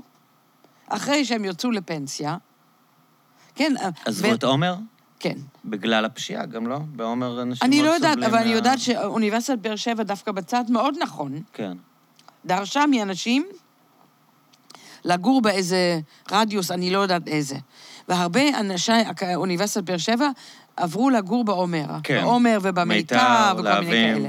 כן. אני אישית, וזה לא סטטיסטיקה, כן? מכירה הרבה, יצאו לפנסיה, נשארו עוד שנה, שנתיים, הילדים שלהם, אה, חזרה לתל אביב. זאת אומרת, עזבו מש... אומרת, יש... כן, לא, אה, לא לא תקעו שם שורשים, מה שנקרא, לא נכון. הצליחו... גם אה, למרות ששם ארבע, גידלו את הילדים שם. אבל אולי באמת כי אין מסה קריטית של אנשים מה- מקבוצת השווים שלהם. כאילו, אתה בסוף, כל העולם שלך נשאר במרכז, גם אם נכון. עברת לשם עם איזה, אתה... ויש לך שם את, אה, גם את סורוקה, גם את אוניברסיטת באר שבע. יש, יש קצת הייטק, זה לא שאין, אבל בסוף היום יש משהו שלא הצלחנו לפצח. לא הצלחנו, ואני אני גם לא יודעת להסביר לך. אבל אני חושב שאנשים רוצים להיות איפה שכולם, כאילו, בלי קשר לאיכות חיים. זה קשור כן, לזה למרות ש... שבסוף, מה, מה, מה, מה יהיה פה? כולנו נגור בתל אביב? כאילו פרדס חנה תכף כבר נחשב כמרכז? כי כבר אי אפשר לקנות בפרדס חנה, כי כל כך יקר הכל. מה יהיה? לא יודע, הבאתי אותך כדי שתגידי מה יהיה. אני, אני, לא, אני לא יודע מה יהיה. אני, אני חושב שהפריפריה לא... כל פעם שיש משבר דיור וכאלה, עוד במחאה של 2011 אומרים לצעירים, מה, לכו לפריפריה, נכון. נכון? אף אחד לא הולך לפריפריה, כי אין מה לעשות שם. אני חושב שלאנשים צעירים אין מה לעשות שם. אני אומר אני עברתי לחיפה אה, במהלך הקורונה. אין, אנשים שואלים אותי אם לעבור, היה לי שיחה על זה עם אילון. כן. אמרתי לו, לא, אין לך מה לעשות שם, כי כאילו. מבחינתך חיפה זה פריפריה. אני חושב שזה מקום נהדר לחיות בו, אם אתה עובד מרחוק, או אם במקרה העבודה שלך בחיפה. אבל אנשים צעירים שרוצים לעשות קריירה, אין להם מה לעשות שם, את מבינה? כי אם אתה רואה שאפתן, לא משנה אם אתה הייטקיסט, או עורך דין, או מוזיקאי, או שחקן, או פרסומאי, או you name it, כאילו... הדברים קורים בתל אביב. בחיפה אתה, אתה מלכתחילה מתפשר. אתה תמצא עבודה שהיא בחיפה, אבל אם אתה רוצה את העבודה הכי טובה, אם אתה רוצה לעבוד במשרד עורכי דין הכי טוב, אם אתה רוצה להיות ה... את יודעת, ה... להיות עם כל האופציות, לעבוד באיזה חברת הייטק שאתה רוצה, ולא לבחור לפי מה בחיפה, אז אתה בעצם... נכון. אתה, איך, איך שנכנסת בדלת, אתה כבר התפשרת על איזה 50 אחוז. אז אולי זה בסדר, בגיל 40, כשכבר יש לך את העבודה שלך, ואתה אומר, "נח- נוח לי כאן, אבל אני חושב שלאנשים צעירים, כן. אה, אמביציוזים, אין מה לעשות מחוץ לתל אביב, דרך אגב. הטכניון... וזה עוד חיפה, שזה מקום טוב, כן? לא דיברתי. איתך עכשיו על... רציתי אה, להגיד, לא. הטכניון אה, מתלוננים על, על, על הגירה שלילית, כאילו. כן? טכניון אה, מדברים על זה שיש להם קושי, כי סטודנטים רוצים כבר גם בשנה הרביעית והחמישית לעבור לתל אביב, ועדיין לבוא לטכניון, למרות שטכניון באמת זה האוניברסיטה מבחינה הנדסה. אני רוצה רגע לחזור להייטק. אה, או לנסות, אה, אתה יודע. כן. אמ, בעצם מה שיצא בספר שדיבר, שראיינתי אנשים, הם בעצם אמרו שיש פה, ש- יכולים להיות שני תהליכים. יכול להיות תהליך שמביא את ההייטק לפריפריה, ויכול להיות אמ, איזשהו תהליך שמביא את הפריפריה להייטק. לשני התהליכים האלה יש כוונות טובות, ולשני התהליכים האלה יש אתגרים. הלהביא את ההייטק לפריפריה הלך בסדר, למשל ביוקנעם. כן. לקרוא יוקנעם פריפריה זה קצת, אה, אבל נניח. ויוקנעם יש היה איזה שם ווליום... תעשיות לייזר, נכון? כל מיני חברות כן, גדולות. יש איזה בעצם שם. ווליום מסוים, הגיעו לווליום כן. מסוים, שזה גם יושב על כביש 6 מאוד טוב, למרות שאני רואה אותם בבוקר, כשאני נוסעת מילא- לצפון, הם נוסעים לדרום, לא עלינו. אני כל יום אומרת איזה מזל, כי זה... לא יודעת איך אנשים עושים את זה. בבאר שבע זה פחות הצליח. בקריית שמונה יש איזה ניסיון עם הפודטק עכשיו. במכללה שלנו, במכללת כנרת, יש מרכז חדשנות ויזמות, כנרת Innovation Center, שכן מצליח להביא אה, סטארט-אפים, אבל בווליום קטן, על מנת שזה באמת יהיה אה, אטרקטיבי, צריך עוד.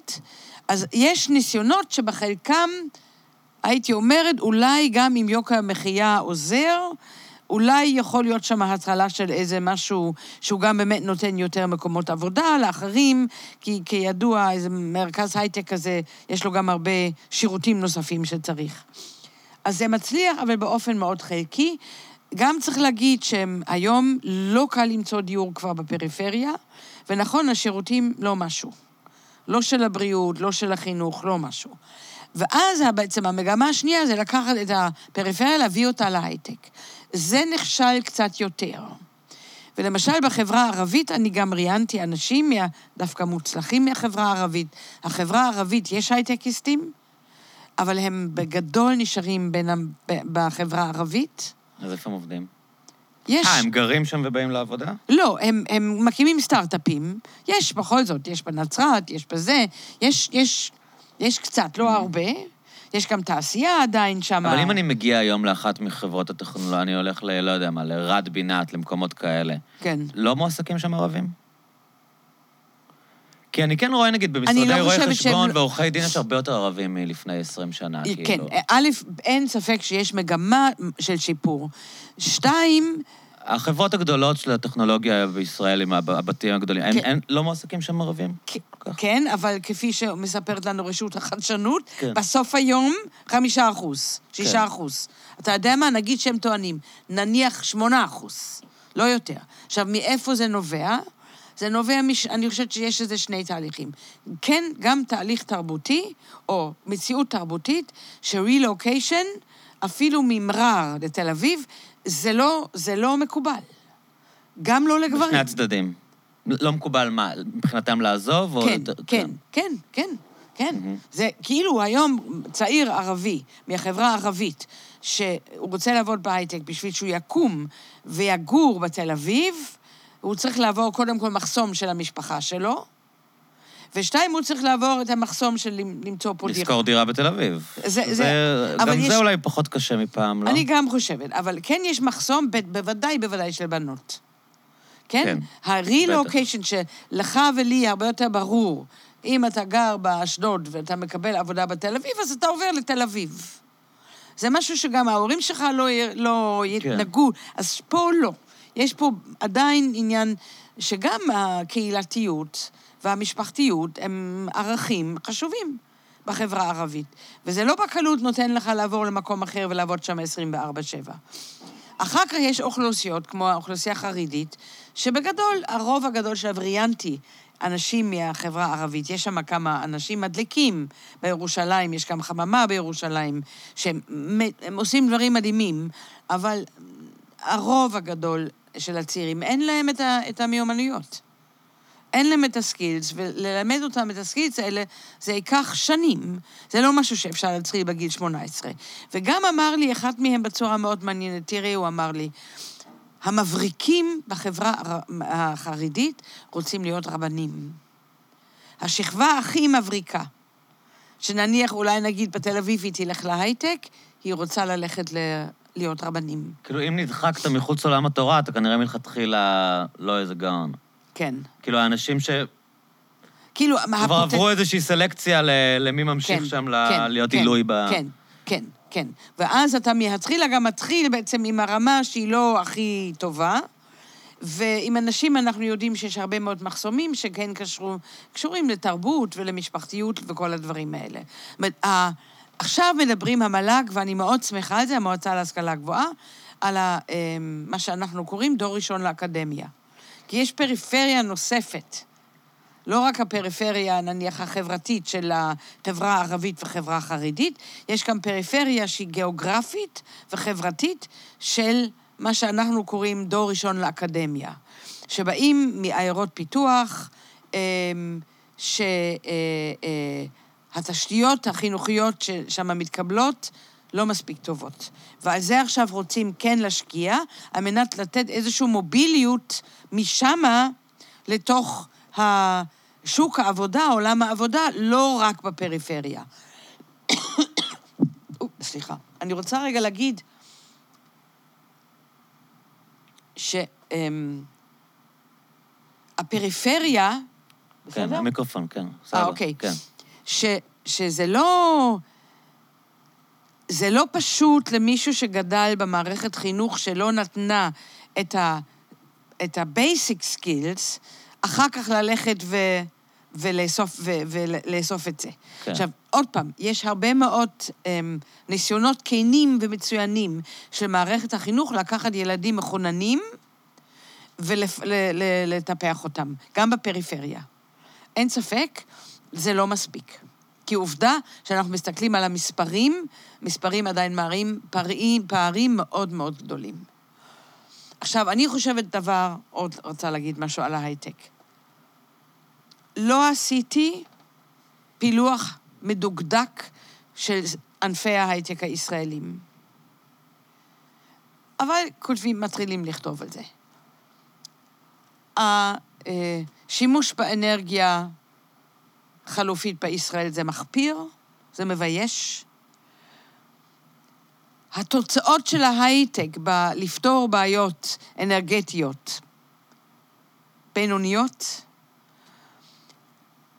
קראתי בהארץ לא מזמן את המאמר על פודטק, שמקימים את, ה, את החברות שלהם בבלגיה ובהולנד, ולא פה. א', הרגולטור, ב', יש שם כל כך הרבה מודעות לדבר הזה, שהם מוצאים, הוא, הוא כתב שם, אני מוצא מהנדסים שבזה הם רוצים לעבוד.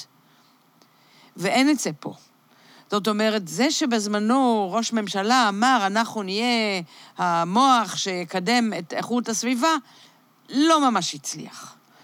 ואני חושבת שהשיח הזה הוא מגיע לנו. כחברה מגיע לנו שההייטק ייכנס וייקח על עצמו תפקידים חברתיים, כן? כי אנרגיה תחלופית, חלופית, זה, זה, זה יעד חברתי. אם אנחנו לא נתעורר, ת, תזמין את uh, אלון טל לדבר mm-hmm. איתך. כן. אותו אתה צריך להזמין. רק שמשם אתה תצא ממש בדיכאון. אבל אם אנחנו לא מסתכלים על המהלכים האלה, על, על, על התהליכים האלה שקורים פה, גם של גידול האוכלוסייה וגם של איכות הסביבה, אני לא יודעת איך הילדים שלך יחיו פה. אני כנראה כבר לא אהיה.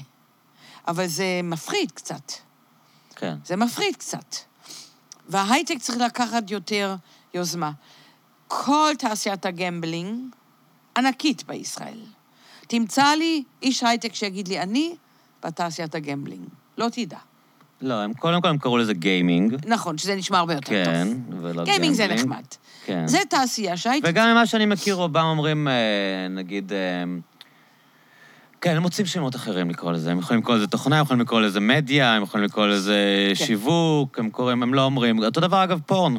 גם אה, תעשיית ה... הרבה, הרבה אה, פורן באינטרנט קיים, העולמי עובד מישראל, כן, כן, האלמנטים כן, כן. הטכנולוגיים שלו וזה, ואתה לא פוגש אף פעם, אף אחד אומר לך לא. שהסטארט-אפ שלו מתעסק בפורנו. אבל, אה, אבל זה גם דבר שקיים בארץ באופן משמעותי, כאילו... כן. עכשיו, הגיימינג הזה, כן, זה התמכרות איומה.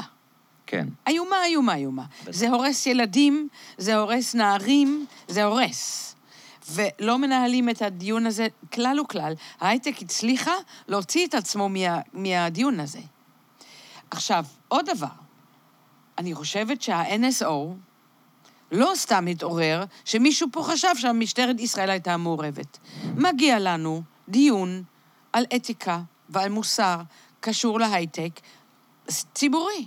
כן, זה בעצם הייטק זה מין הלבנה של מלא דברים, כאילו, שאתה אומר, לא, אני בהייטק. את יודעת, כאילו, אתה יכול להתעסק בהימורים ובפורנו ובנשק, אבל, אבל אתה לא, אתה לא מתעסק בנשק ואתה לא מתעסק בריגול, נכון. אתה מתעסק בהייטק, כאילו, זה- אתה חברת תוכנה. עכשיו, אין לי שום דבר נגד האנשים, כן. אבל אני אומרת, הרי זה גם לא קורה רק בישראל, כן? בכל העולם יש gambling ויש זה ויש זה, אבל גם צריך לחשוב על רגולציה, גם צריך שיח אמיתי. מה, מה נראה לנו אפשרי ומה לא. יש פה, אין פה קזינו, כן? היה על זה דיון ציבורי, ואין פה קזינו. אני דווקא שטוב שכך. אז למה אנחנו לא מצליחים לפחות את ההתחלה של איזשהו דיון ציבורי, שלא יכול להיות מובל רק על ידי אנשי הייטק, של מה אנחנו מוכנים ומה לא. וגם, דרך אגב, יש דרך אמ, לתגמל בהתאם. יש דרך לתגמל, ו- וגם ארז מדבר על זה, וגם כותבים על זה, שיש למדינה אפשרויות לתגמל תעשיות מסוימות. אתה רוצה יותר אה, הייטק בתחום איכות הסביבה, תתגמל. תגיד שזה המ- זה המטרה שלך, אבל לא ארטילאי, זה המטרה שלי, זה מה שאני משקיע, זה מה שאני רוצה. ואני חושבת שאנחנו עדיין לא שמה, למרות שאני מאוד מרוצה לראות שיש יש הטרלה של אנשים שכותבים שצריך אה, להיות יותר ביקורתיים, לא על ההייטק פר סה, אלא על א', התוצאות, ב', הקטע ה- ה- ה- של האתיקה, ג', האקסקלוסיביות של ההייטק, וד', המודעות שההייטק בעצם גורמת לאי... או היא אחד הגורמים לאי שוויון, היא מספיקה בשביל לטפל בזה. אתה מבין? אתה לא... אתה, אם אנחנו נגיד, נכון, יש פה סקטור שהפער, שהפער בינו ובין מה שמרוויחים אנשים אחרים הוא כל כך גדול, והוא כל כך גדל, ובזה הוא הגדיל את אי שוויון, אז אולי נוכל לעשות עם זה משהו. כי כשאני התחלתי לדבר על הספר, ודרך אגב, אני התחלתי לחשוב ולדבר על הספר, בגלל שאני שנים עשיתי מחקרים על יז, יזמות ואתיופים, יזמות בקיבוצים, יזמות וחברה ערבית, יזמות ונשים. אני סוציולוגית תמיד הלכתי לאנדרדוגס, כן? ואז בא לנו הכסף מחקר הגדול הזה של האיכות האירופאי על ההייטק והנשים. ופתאום נחשפתי להייטק, כי קודם לא נחשפתי להייטק, כי חיפשתי תמיד את הבעלי העסקים הקטנים. ואז אני פתאום אומרת, רגע, יש פה משהו שהוא מצד אחד נהדר, אבל מצד שני אפשר היה בדרך לגמרי אחרת לנווט אותו על מנת שיהיה איזשהו spillover. כי כן, באינטואיציה שלי, ואחר כך המספרים גם מראים את זה, היה צריך להיות הרבה יותר spillover של ההייטק לאזורים מסוימים, גם של המדינה וגם של האוכלוסייה. מתכוונת שגם המגזרים האחרים ייהנו כן. מההצלחה של ה... שבעצם מה שקורה זה שבמקום כמו תל אביב, אה, שבו ההייטק פורח, אז מסביב נהנים מזה גם יזמים שנותנים שירותים להייטק, והמסעדות שבאים מסעדות, לאכול, נכון. והתיאטרון שהאנשים מהייטק באים, ובעצם יש... אה, נוצר מין אי כזה, ש... שבאמת ההייטק הוא הקטר שלו, כמו שאוהבים להגיד. אין ספק. ו...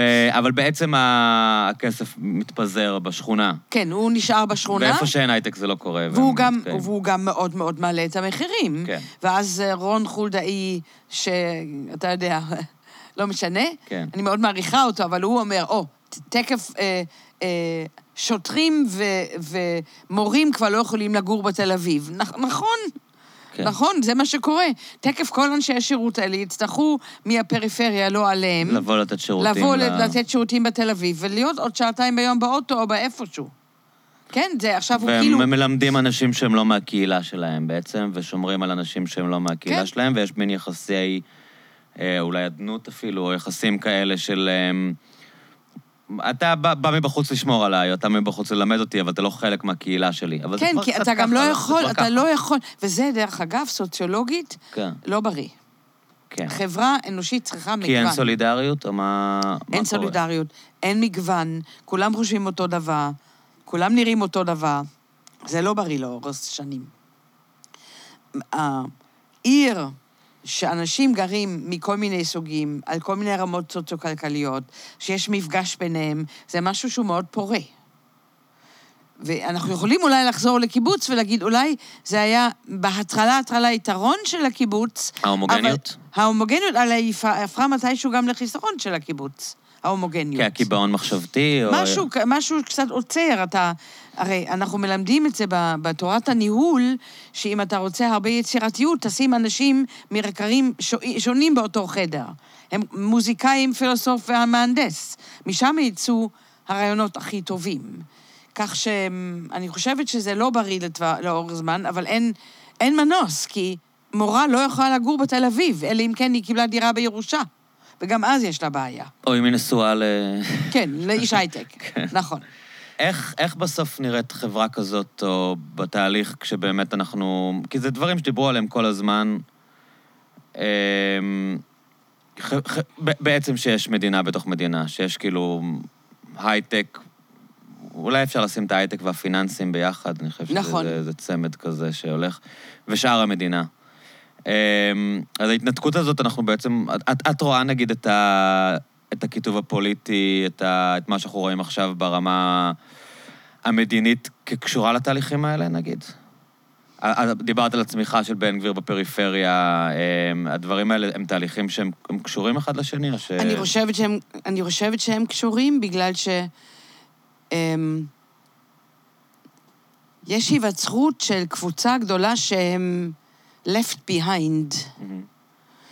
הם לא מצליחים להדביק את הקצב, הם לא מצליחים לקבל שירותים שהם צריכים לקבל על מנת to have a decent life, ואני חושבת שפופוליזם מסוג של בן גביר הוא הכי טוב נופל ב-left behind. שיש את מי להאשים, כאילו, או יש את מי כן, לשנוא. כן. זה- עכשיו, אני רוצה להגיד עוד משהו בהקשר הזה, תראו, או תראה. מסיבות שאני כרגע לא רוצה להיכנס אליהן, ישראל בחרה מודל של ארצות הברית. וכתבו על ה Silicon Valley model. כן. ונכון שישראל הייתה באמת הראשונה שהצליחה להעתיק את ה Silicon Valley model, והיא אפילו לקחה את זה רחוק יותר, ועל זה קצת ארז מדבר, בגלל שמה שקורה פה, הרי יש אנשים שאומרים, אנחנו מ Startup Nation, הפכנו ל-VC Nation, ל-Venture Capital Nation. בסוף אין פה companies, בסוף הסט... מעט מאוד יחסית למדינות אחרות, סטארט-אפים פה מקימים בסופו של יום company ומעסיקים אנשים. כן, רובם כן? נמכרים לתאגיד בינלאומי גדול. בדיוק, או שיש את האקזיט, ויש כל רובם מיני. מתfade-ים גם כמה שנים אחרי האקזיט, ובכלל לא נשאר כלום נכון. מהחברה שהם מכרו, אבל הם לקחו את הכסף הביתה. אבל אתם גם כותבים במאמר שכל פעם שאנחנו קוראים על האקזיטים האלה, צריך לזכור שרוב הכסף הולך למשקיעים מחו"ל. נכון. בסוף, כאילו, הם הוא לא נשאר פה. ליזם הישראלי יש את החמש אחוז שנשאר לו נכון, בזמן האקזיט, אבל לגמרי. 95 אחוז חוזר לגופים הפיננסיים שהשקיעו ב... וכתב על זה ברזניץ ספר שלם כן. עם פרק על ישראל, שזה מה שקורה פה. הוא טוען ש-95% מההשקעות, בסופו של דבר, לא, של ה-VC, ההשקעות של ה-VC לא נשארים בישראל. כן, מסיבות שארז מסביר אותן. כן. וזאת אומרת, מסיבות של שינוי במדיניות. אני רוצה להדגיש את זה כי יש מדיניות שהייתה יכולה למנוע את זה. ויש מודלים אחרים. ש... היום שוודיה עברה את ישראל בכמעט כל המדדים הבינלאומיים על uh, competitiveness, על חדשנות, על innovativeness. היא עברה את ישראל, רואה את עצמה כ Startup Nation, ויש לה מודל לגמרי אחר. כי זה המודל ה, ה, ה, ה, של הפוליטיקה הכלכלית, הכלכלה הפוליטית של שוודיה היא מודל אחר. יש שם welfare state. אז מה הם עושים? הם מנסים לקדם חברות... תראי, יש בישראל חברות כמו צ'ק פוינט, יש כאילו כמה כן, אבל חברות מעטים, שהפכו להיות... מעטים, אה, מעטים. נייס, אני יודע, יש כמה חברות כאלה שגדלו, אבל את אומרת, זה, זה ה... קודם כל, הן גם די, די ישנות, החברות האלה. כאילו, יש נכון. לנו בדור החדש אולי וויקס, או יש כמה מאנדיי. יש קצת, אבל כן. יחסית אפשר היה הרבה יותר. אבל אני אומרת, המודל החברתי, הכלכלי-חברתי של ישראל, היא לא צריכה להיות של ארצות... אז מה הם עושים בשוודיה? מה, מה המודל שם? כאילו? זה מדינה של, של, של סוציאל דמוקרטיות, שמבוססת על תפיסה של מדיניות רווחה. אבל איך זה בא לידי ביטוי בתחום הזה של יוזמה טכנולוגית? כאילו, לא, הם א', לא עובדים על VCs, הם לא עובדים הם על... עובדים על VCs ויש להם יופי של תעשיית VCs, כן. וגם להם יש הרבה מאוד הם, אה, יזמים מאוד מוצלחים עם הר... שעושים הרבה מאוד כסף. כן, ספוטיפיי שוודים, נכון? מה? ספוטיפיי חברה שוודית. כן. כן. אבל, אחד, יש הרבה יותר מהייצור שנשאר בשוודיה. שתיים, המיסוי הרבה יותר גדול של החברות האלה. שלוש, מלהתחילה, אוכלוסיות חלשות מטופלות במדיניות רווחה שאין מה להשוות עליה. וארבע, בואו לא נדבר על מערכת החינוך שלהם, שהיא שמה אותנו בכיס הקטן. עכשיו, למה זה כל כך מעצבן אותי? כי זה לא שאין מודלים אחרים, אבל מאיזושהי סיבה אנחנו לא פתוחים בכלל להסתכל מסביב. אה, אוקיי, רק ככה. את, את אומרת שיש, שבישראל חושבים שההצלחה נובעת בגלל אימוץ של כלכלה ניאו-ליברלית, אה, שמעודדת תחרות ומיסוי נמוך, ו, ואת אומרת שגם... ועם הסתכלות על סיליקון שבסוף ואלי. בסוף יש יזמות גם במדינות סוציאל-דמוקרטיות, בוודאי. וזה לא איזה... הם ממש אה, לא תוצר, מפגרים כן. מאיתנו. כן. ממש לא מפגרים מאיתנו, ממש לא. ואני אומרת שהם- שההסתכלות על מודל אחד, שהוא המודל שגורם להכי הרבה אי-שוויון, הרי סיליקון ואלי זה האינקרנציה של אי-שוויון. כן, אבל יגידו לך, מה מה, מה. האלטרנטיבה? כאילו, מה, מה את יכולה לייצר בישראל אם לא information technology? כאילו, מה... לא צריך להמשיך עם information technology, אבל צריך לחשוב על מודלים שנותנים יותר spillover, לא רק של המקומות עבודה וכו', אלא גם אוקיי, של אז תמיד הרווחים. השיח יהיה, אז, אז למה שאינטל ישקיעו בישראל? זה, זה סביבה תחרותית, אה, אנחנו צריכים להילחם על המרכזי פיתוח האלה, הכסף היום הוא נייד, ואם אני לא אתן להייטק את התנאים הכי טובים, אז הם ילכו לאירלנד. אבל יש להם גם במדינות אחרות הייטק אה, תנאים טובים, ותראה, מי שתכף הולך ל- ל- לעשות לנו הרבה צרות, זה מדינות כמו אסטוניה כן. וליטא. אני הייתי שמה, יש שם כן. שם אזורי פיתוח, וחבל על הזמן עם חבר'ה צעירים מדליקים, אני לימדתי ב- דווקא בווינה, הייתי לא מזמן, מדליקים. דרך אגב, גם עם, עם, עם תפיסה של, של שילוב מאוד הדוק בין תעשייה להשכלה גבוהה, מאוד מעניין, מאוד מעניין.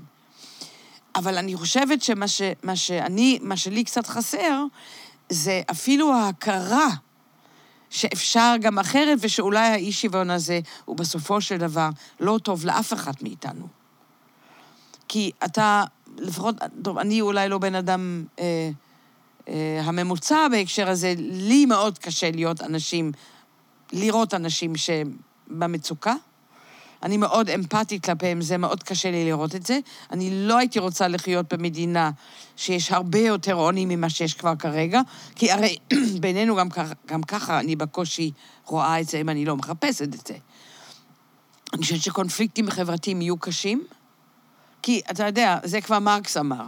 האי-שוויון יכול, הוא מטפס, מטפס, מגיע מקום שמי שלמטה כבר לא מוכן. וזה יכול להתפרץ בכל מיני דרכים.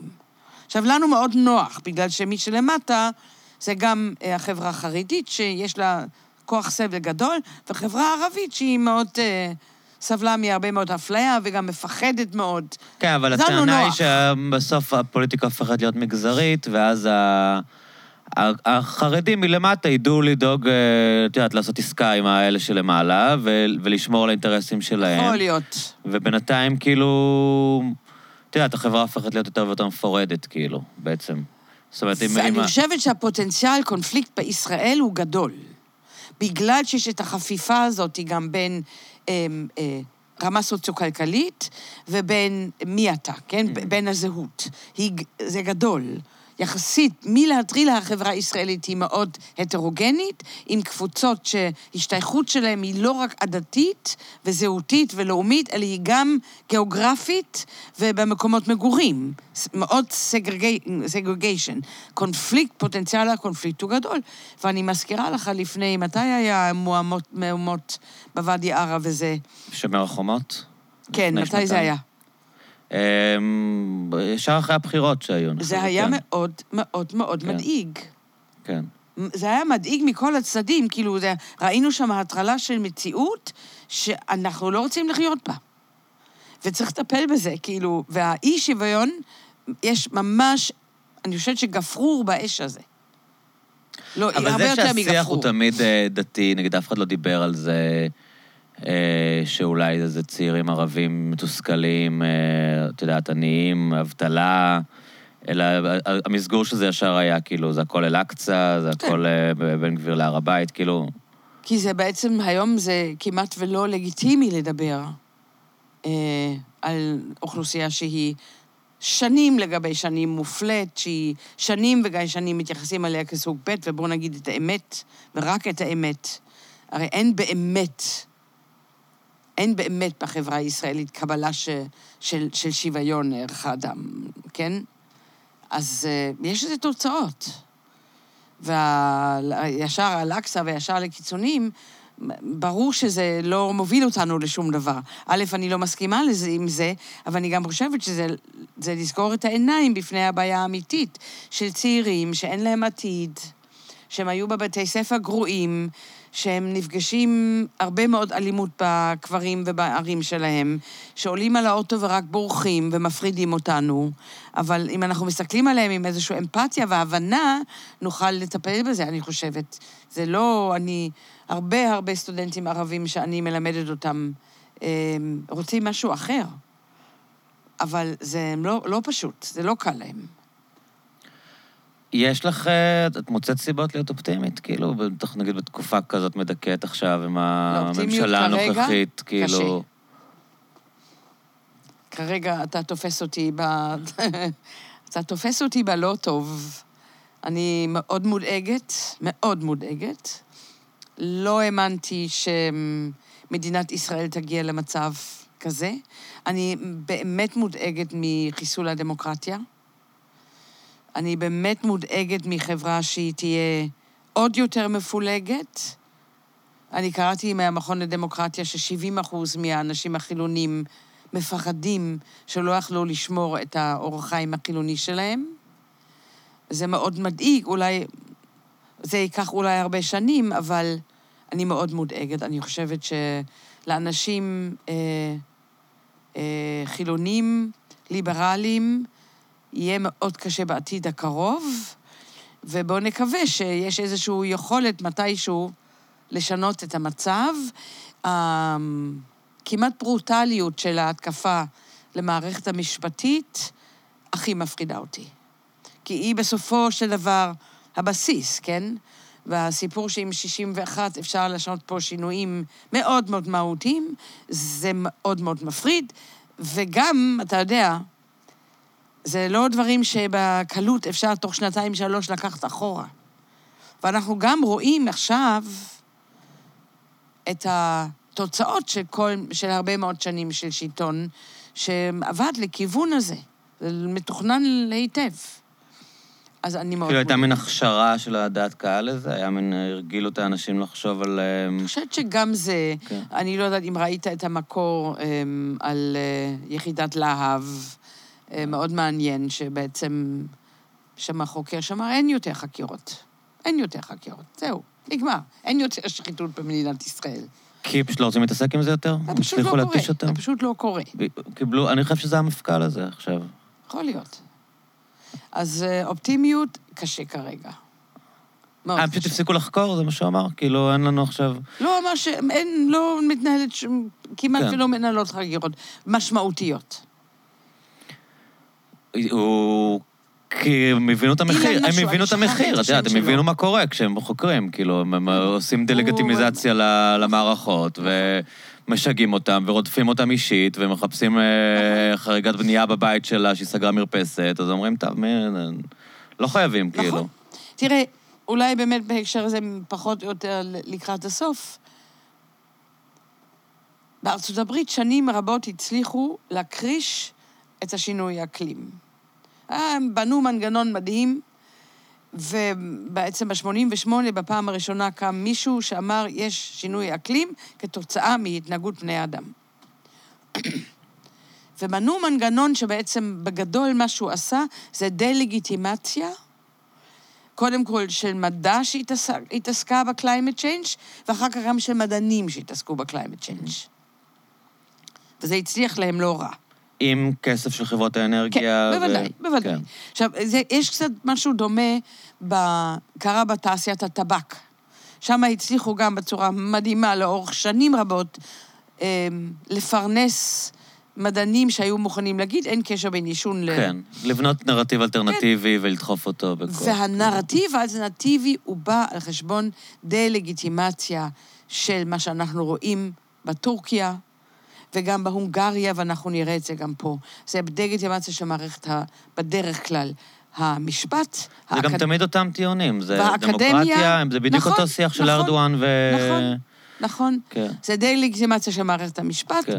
דה-לגיטימציה של מערכת האקדמית ושל התקשורת.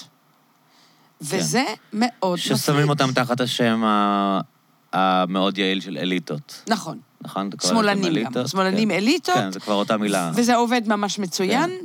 וזה מפחיד בגלל שקראתי לא מזמן... אבל אגב, מה- זה משהו שביבי עשה כבר ב-96. נכון. זה גם תמיד מוזר לי לפעמים לראות אנשים בטלוויזיה, אומרים, לא, מה קרה לו? אני זוכר את ביבי הראשון, אני יודע, ראיתי את אה, נחמן שי אומר, אני מקווה שהוא יחזור להיות... מתי הוא היה? הוא, הוא פשוט... הוא לאט-לאט, הסביבה השתנתה והוא מרשה לעצמו יותר, אבל נכון. הוא דיבר, השיח הזה... נגד האליטות, הוא בא איתו ב-96, נכון. כאילו, הוא, הוא עלה איתו. זה לא איזה משהו כן. שהוא פתאום גילה אה, תיק מוויקטור אורבן ב- לא, לפני איזה עשר לא, שנים. לא. כן. ואני חושבת שבאמת, אנחנו, אני קראתי מאמר בשפיגל, אני הרבה קוראת את השפיגל, אני מאוד, זה חשוב לי פשוט גם לקבל פרספקטיבה רגע אחרת, כן? לא רק מפה.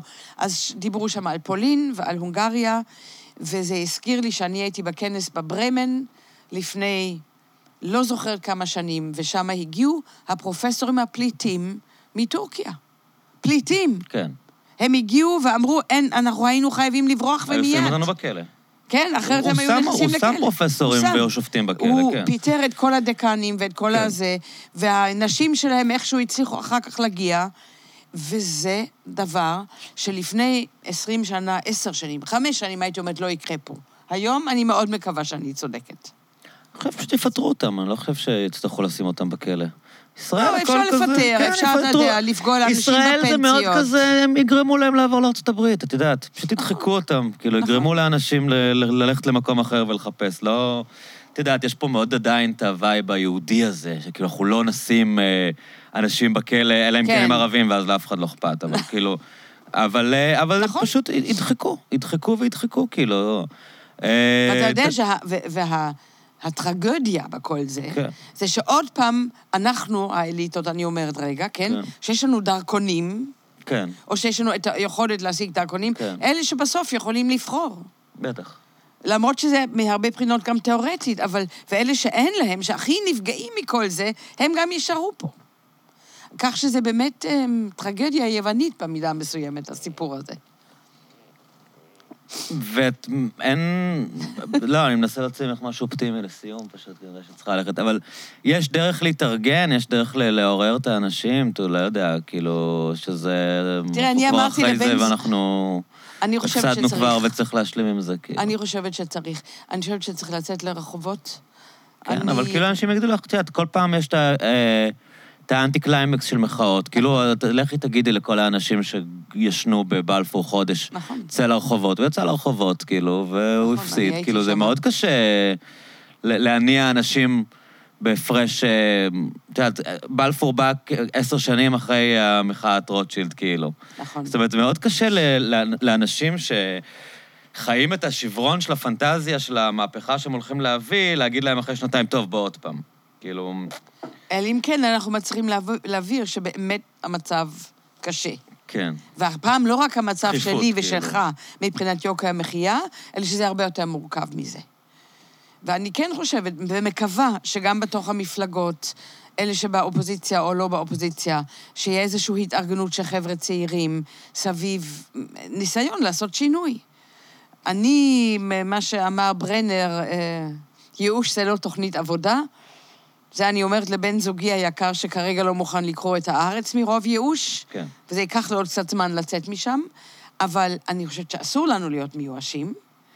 אמ, וצריך לנסות לפחות, כי זה גם משהו פסיכולוגי, כן? אם אני לגמרי יושבת ולא מנסה שום דבר, אז אמ, הייאוש עוד יותר גדול. כן. אז אולי כן, אונים, כאילו. צריך לנסות להתארגן, צריך לנסות... אני רואה את זה מאוד אצלי בעבודה שלי, לדבר עם הצעירים מהפריפריה, ל- ל- לעשות... לתת להם, להראות להם את התמונה, את, לשקף להם את המצבים, ו, ואני עושה את זה בכיף גדול.